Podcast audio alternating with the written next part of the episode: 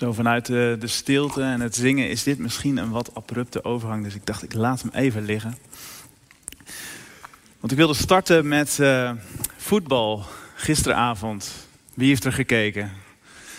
Nederland-Montenegro. Oeh, een paar handjes. Het valt wel mee. Ja, het was ook niet een hele belangrijke wedstrijd. Uh, maar er was één ding zeker. Nederland moest en zou winnen. Want anders dan zou het nou ja, bijna alweer gedaan zijn met uh, Van Gaal. jullie kijken me aan. Is, blijven jullie staan of moet er nog een lied gezongen worden? Oh, jullie gaan we, sorry. ik dacht, misschien ben ik nu iets voor mijn beurt aan het spreken. Um, Louis Vergaal. Dus ze moesten en zouden winnen. Nou, dat is gebeurd. Gelukkig 4-0. Voor wie niet gekeken heeft, dan weet je het nu alvast. En, want als er één ding uh, nog belangrijker is dan die uitslag van gisteravond, dan is het wel vertrouwen. Vertrouwen in die bondscoach. Vertrouwen in, in, die, in die groep spelers. En dat hebben we gemerkt, wie dat een beetje gevolgd heeft bij die vorige, bij Frank de Boer. Waar gedoe was over welke opstelling en, en, dat soort dingen. En nou, het vertrouwen was weg nadat het EK niet goed ging. En huppakee, hij moest het, het veld verlaten. Zijn plek overgeven aan de volgende. Vertrouwen. Vertrouwen is een sleutelwoord. Niet alleen in voetbal, maar het is eigenlijk de basis voor al het samenleven, voor het samenwerken. Het is heel belangrijk voor vaccinaties, programma's, voor politieke leiders. En als het er niet meer is, ja, dan komen er al snel barsten in samenwerkingen, in relaties. Zonder vertrouwen in de baas, dan uh, ja, brokkelt de sfeer op, op je werk snel af.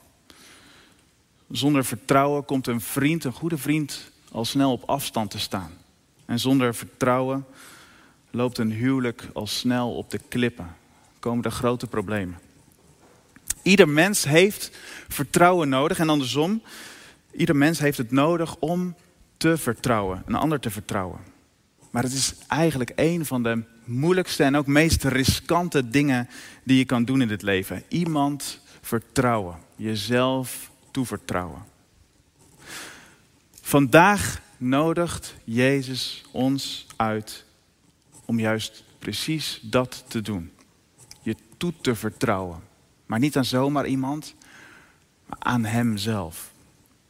Laten we luisteren naar woorden uit Matthäus, Matthäus 11, vers 25 tot en met 30. Uit de NBV. In die tijd zei Jezus ook ik loof u, Vader, Heer van hemel en aarde, omdat u deze dingen voor, voor wijze en verstandigen verborgen hebt gehouden, maar ze aan eenvoudige mensen hebt onthuld. Ja, Vader, zo heeft u het gewild. Alles is mij toevertrouwd door mijn Vader. En niemand dan de Vader weet wie de Zoon is. En wie de Vader is, dat weet alleen de Zoon. En iedereen aan wie de Zoon het wil openbaren. Kom tot mij. Jullie die vermoeid en onder lasten gebukt gaan. Dan zal ik jullie rust geven. Neem mijn juk op je en leer van mij, want ik ben zachtmoedig en nederig van hart. Dan zullen jullie werkelijk rust vinden, want mijn juk is zacht en mijn last is licht. Woorden van God, woorden van leven. Een gebed, het eerste gedeelte, en een uitnodiging. Die alles met elkaar te maken hebben. Daar zal ik zo meer over vertellen. En voor de mensen die vaker in de kerk zitten, die al langer meegaan, die uh, kennen deze tekst. Hebben misschien al een keer een preek over gehoord. Er zijn liederen over geschreven. Het is een bekende tekst. Het zijn woorden die veel mensen troost en ook bemoediging hebben gegeven. We gaan nu zelf deze tekst induiken die 2000 jaar oude tekst. En kijken hoe die hier nagalmen. Voordat Jezus zijn gebed bidt, dus waar de tekst mee begon, en zijn uitnodiging doet, dan stapelen eigenlijk de slecht nieuwsberichten zich op. Eerst Johannes Doper, een neef van Jezus die in de gevangenis terecht is gekomen. De twijfel is bij hem toegeslagen. Waar blijft toch die bevrijding van de Messias? Grijpt God eigenlijk wel in? Is Jezus wel die beloofde Messias? En, en er zijn ook nog mensen die, die echt stevige kritiek hebben op Jezus. Hij is een veelvraat, staat er. Een dronken man en een vriend van zondaars en slechterikken. Nou, dat is niet bepaald uh, mals. En in de streek waar, waar Jezus woont en veel wonderen heeft gedaan, willen ze niks van hem weten. Slecht nieuws op slecht nieuws op slecht nieuws. Ze hebben Gods kracht, zorg en liefde van dichtbij gezien, maar ze durven Jezus niet te vertrouwen. Kort samengevat, verzet in plaats van overgave. Bij die twee, verzet en overgave, wil ik even stil blijven staan. In een situatie van oorlog of een, een vechtsport, daar heb je dat ook. En waarschijnlijk wel meer uh, plekken. Maar daar verzet je je tegen je vijand. En je probeert natuurlijk overgave, dat andere probeer je te voorkomen. Want ja, als je je overgeeft, ja, dan betekent dat het einde. Het einde van de wedstrijd of het einde van de oorlog. Je staat in ieder geval aan de verkeerde kant. Je hebt verloren. Een aantal jaren geleden was ik in een uh, klooster. En toen ontmoette ik iemand waarbij ik nou, ongeveer dit gesprek had. Hij was zoekende, uh, spiritueel zoekende. En een van de dingen die op zijn bucketlist stonden was een klooster. Hij had geen christelijke achtergrond of een vaag christelijke achtergrond. En we hadden het met elkaar over deze twee begrippen. Over verzet en overgave. Want overgave, jezelf toevertrouwen, afhankelijk zijn, dat stond voor hem haaks op wat hij zocht. Voor hem was overgave juist die stap achteruit. Een wedstrijd of een oorlog verliezen. Want als je je overgeeft, net als in een oorlogssituatie, dan verlies je je vrijheid. En als vrijheid heel kostbaar is, voor deze man was dat zo, dan wilde hij dat kosten wat het kostte voorkomen. Maar of je jezelf overgeeft, of je in verzet blijft, dat hangt, heeft alles te maken met de vraag: wie heb jij voor je? Is dat een vriend of is dat een vijand? Dat bepaalt je reactie. Dat bepaalt verzet of overgave. Terug naar de tekst. Hoe reageert Jezus op deze opeenstapeling van slecht nieuws? Op dit verzet in plaats van overgave. Hij bidt. En hij richt zich op zijn vader. Hij bidt, ik loof u, Vader, Heer van de hemel en de aarde, omdat u deze dingen voor wijze en verstandige geborgen hebt gehouden, verborgen hebt gehouden, maar ze aan eenvoudige mensen hebt onthuld. Wel, welke dingen bedoelt Jezus hier? Welke dingen? En waarom houdt God ze nou verborgen voor de een en laat hij ze zien aan de ander? Jezus weet dat het verzet wat hij tegenkomt te maken heeft met de innerlijke strijd, waar, waar ieder mens, waar ook jij, u en ik mee te maken heeft. En die strijd, die, die herken ik ook bij mezelf, als ik eerlijk ben. Een, een kleine, kwetsende opmerking van een ander kan ervoor zorgen dat ik me terugtrek in een soort klein verzet. Of als er iets niet lekker loopt, dan kan ik gaan, me af gaan vragen of ik er wel nog vol voor moet gaan. Of ik me niet toch een beetje mijn reserve moet houden. In een relatie of in werk, studie. Ik kan me dan gaan, gaan afsluiten zonder dat ik dat goed door heb voor God en voor anderen. En ik heb het idee dat wat er tegenover mij staat, zou je kunnen zeggen, die, die persoon of die kwetsende opmerking, die vervelende gebeurtenissen, of het moeizame in het leven, en uiteindelijk daarachter God zelf, dat die mij niet goed gezind is. En net zoals ik tegenover een tegenstander in een, in een bokswedstrijd uh, me ga verzetten, of me verstoppen of wegrennen. Zo doe ik dat dan tegenover God. En dat belemmert mij om mij volledig over te geven, om oprecht te leven en in overgave te leven.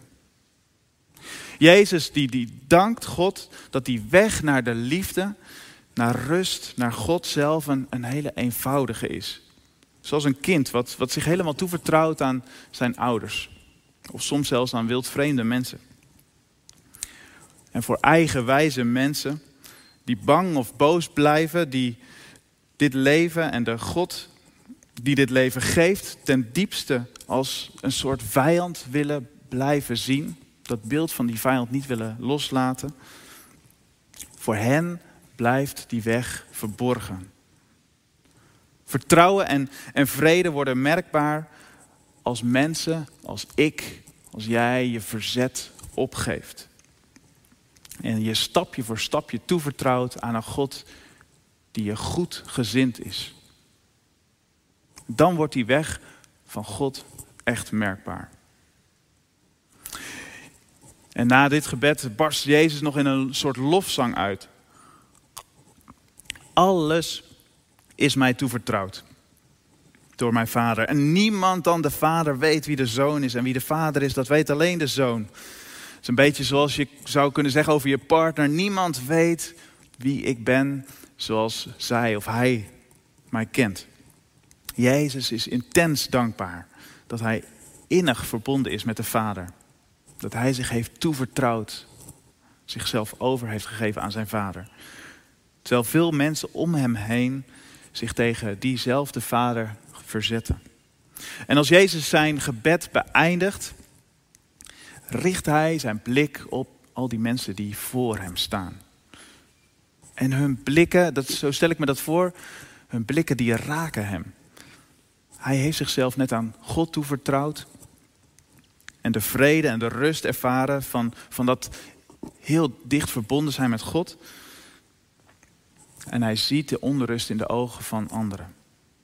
Hij nodigt hen uit daarom om, om datzelfde te doen. Om toe te treden tot die liefdevolle verbondenheid van dit drie-enige God, Vader, Zoon en Geest. En hij zegt daarom, kom naar mij jullie die vermoeid zijn en onder lasten gebukt gaan. Dan zal ik je rust geven. Jezus die vraagt om, om jezelf aan God toe te vertrouwen, aan Hem toe te vertrouwen. Hij vraagt om overgave. Niets meer en niets minder. En welk gevolg heeft dat? Rust, vrede,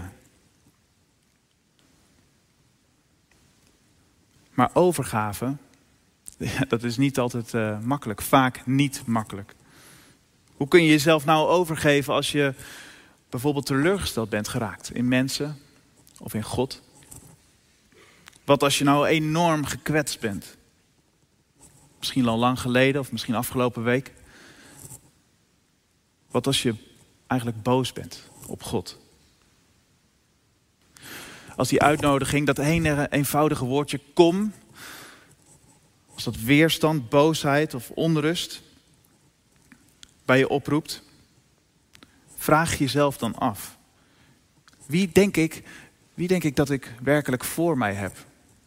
Is God mijn vijand of mijn vriend?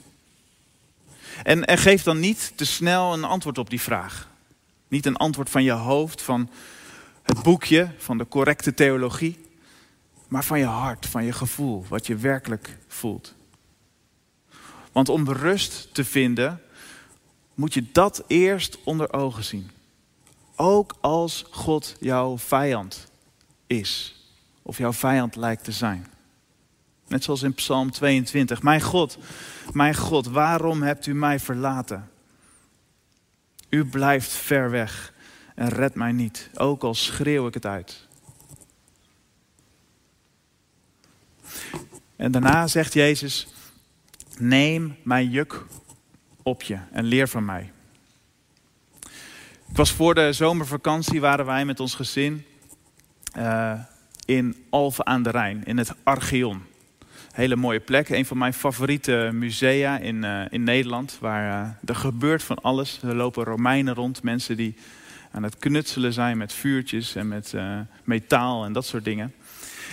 En net voordat we vertrokken kwamen we bij het middeleeuwse gedeelte. En er was een smid die was bezig met een juk. Hij had een juk ergens op de kop getikt en hij was aan haakjes aan het maken daarvoor. En wat hij mij liet zien en wat hij vertelde aan ons, aan de mensen die om hem heen uh, stonden, was dat een, uh, dat een juk echt gemaakt is om, om heel goed en, en heerlijk op je schouders te liggen. Die haakjes, daar droegen mensen uh, water mee. Water, hè, een levensbehoefte. En je moest daar vroeger voor lopen. Dus wat, wat, wat deed men met zo'n juk? Je, je pakte je juk met twee emmers. Een beetje zoals twee emmertjes water halen. Of helemaal zoals dat. Um, je liep naar de plek toe waar, waar water was. En je liep dan terug met je juk en die twee emmers. En je moet je voorstellen dat als je twee emmers zo in je handen hebt.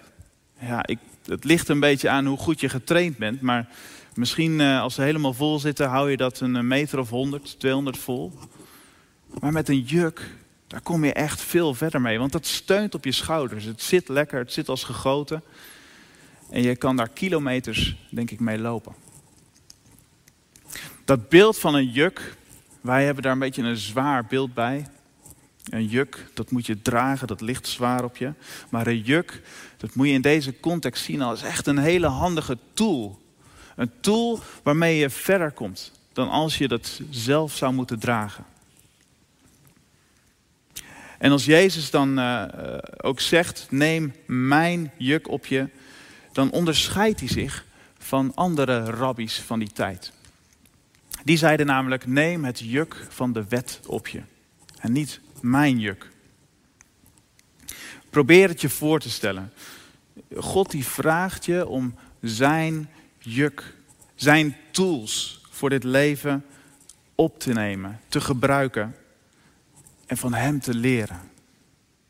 Hey, je kan het zelf doen, je kan het zelf meeschouwen, maar dan kom je niet ver. Dat juk van Jezus helpt je om verder te komen.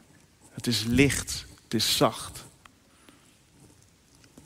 En dat betekent dat je je eigen tools, of dat vasthouden zelf van die emmers, los moet kunnen laten.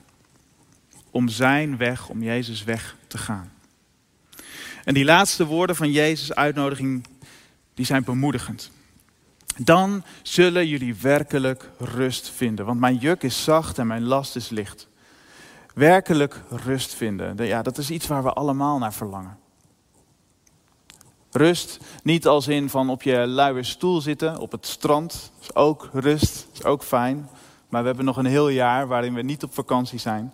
Het is een, een diepere vorm van rust. Een innerlijke vrede. Een shalom. Vrede in je, in je dagelijks leven in je klas, op je werk, in je huis. Of als je met je vrienden of met je kinderen op pad bent. Maar ook een vrede tijdens tegenslagen en in moeilijke tijden, zoals Jezus dat zelf doormaakt.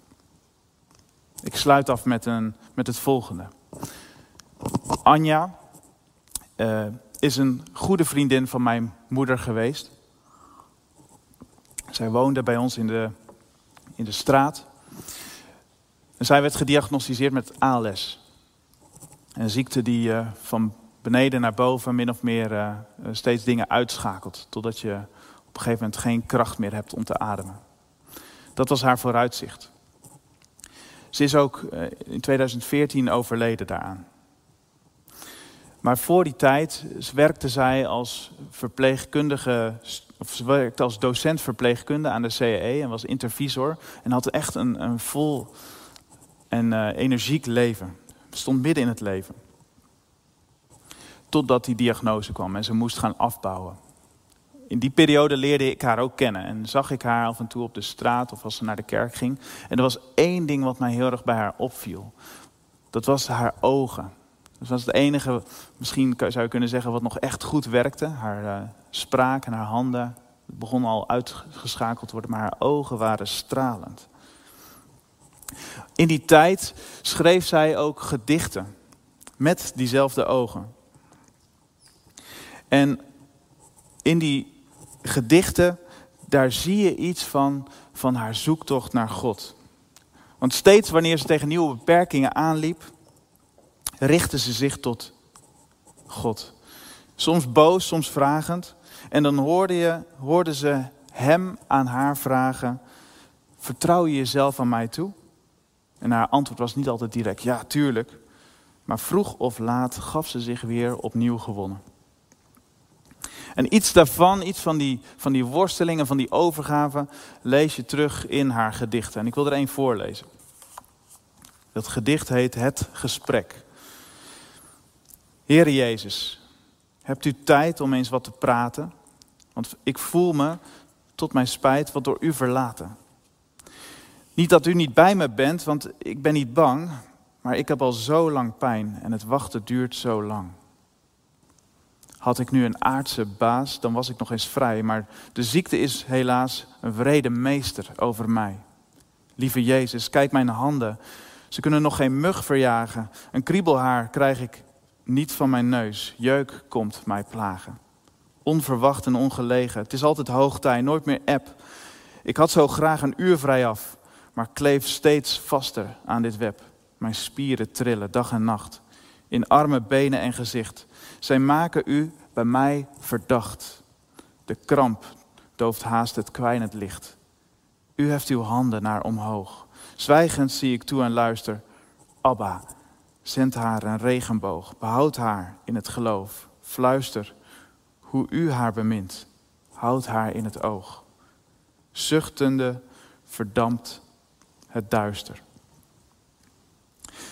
Jezus' recept voor rust is overgave.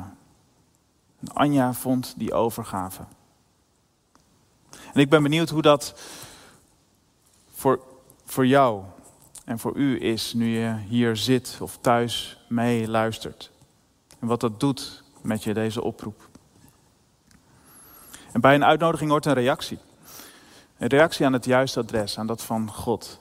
Dus ik wil straks even een moment stilte nemen en dan jou, u de gelegenheid geven om daarop te reageren. Misschien is het iets kleins wat, wat God, wat Jezus van je vraagt om aan Hem toe te vertrouwen. Of misschien is het iets groters. Wees eerlijk, in ieder geval, in wat Zijn uitnodiging met jou en met u doet. Laten we samen stil zijn en zal ik afsluiten met een gebed.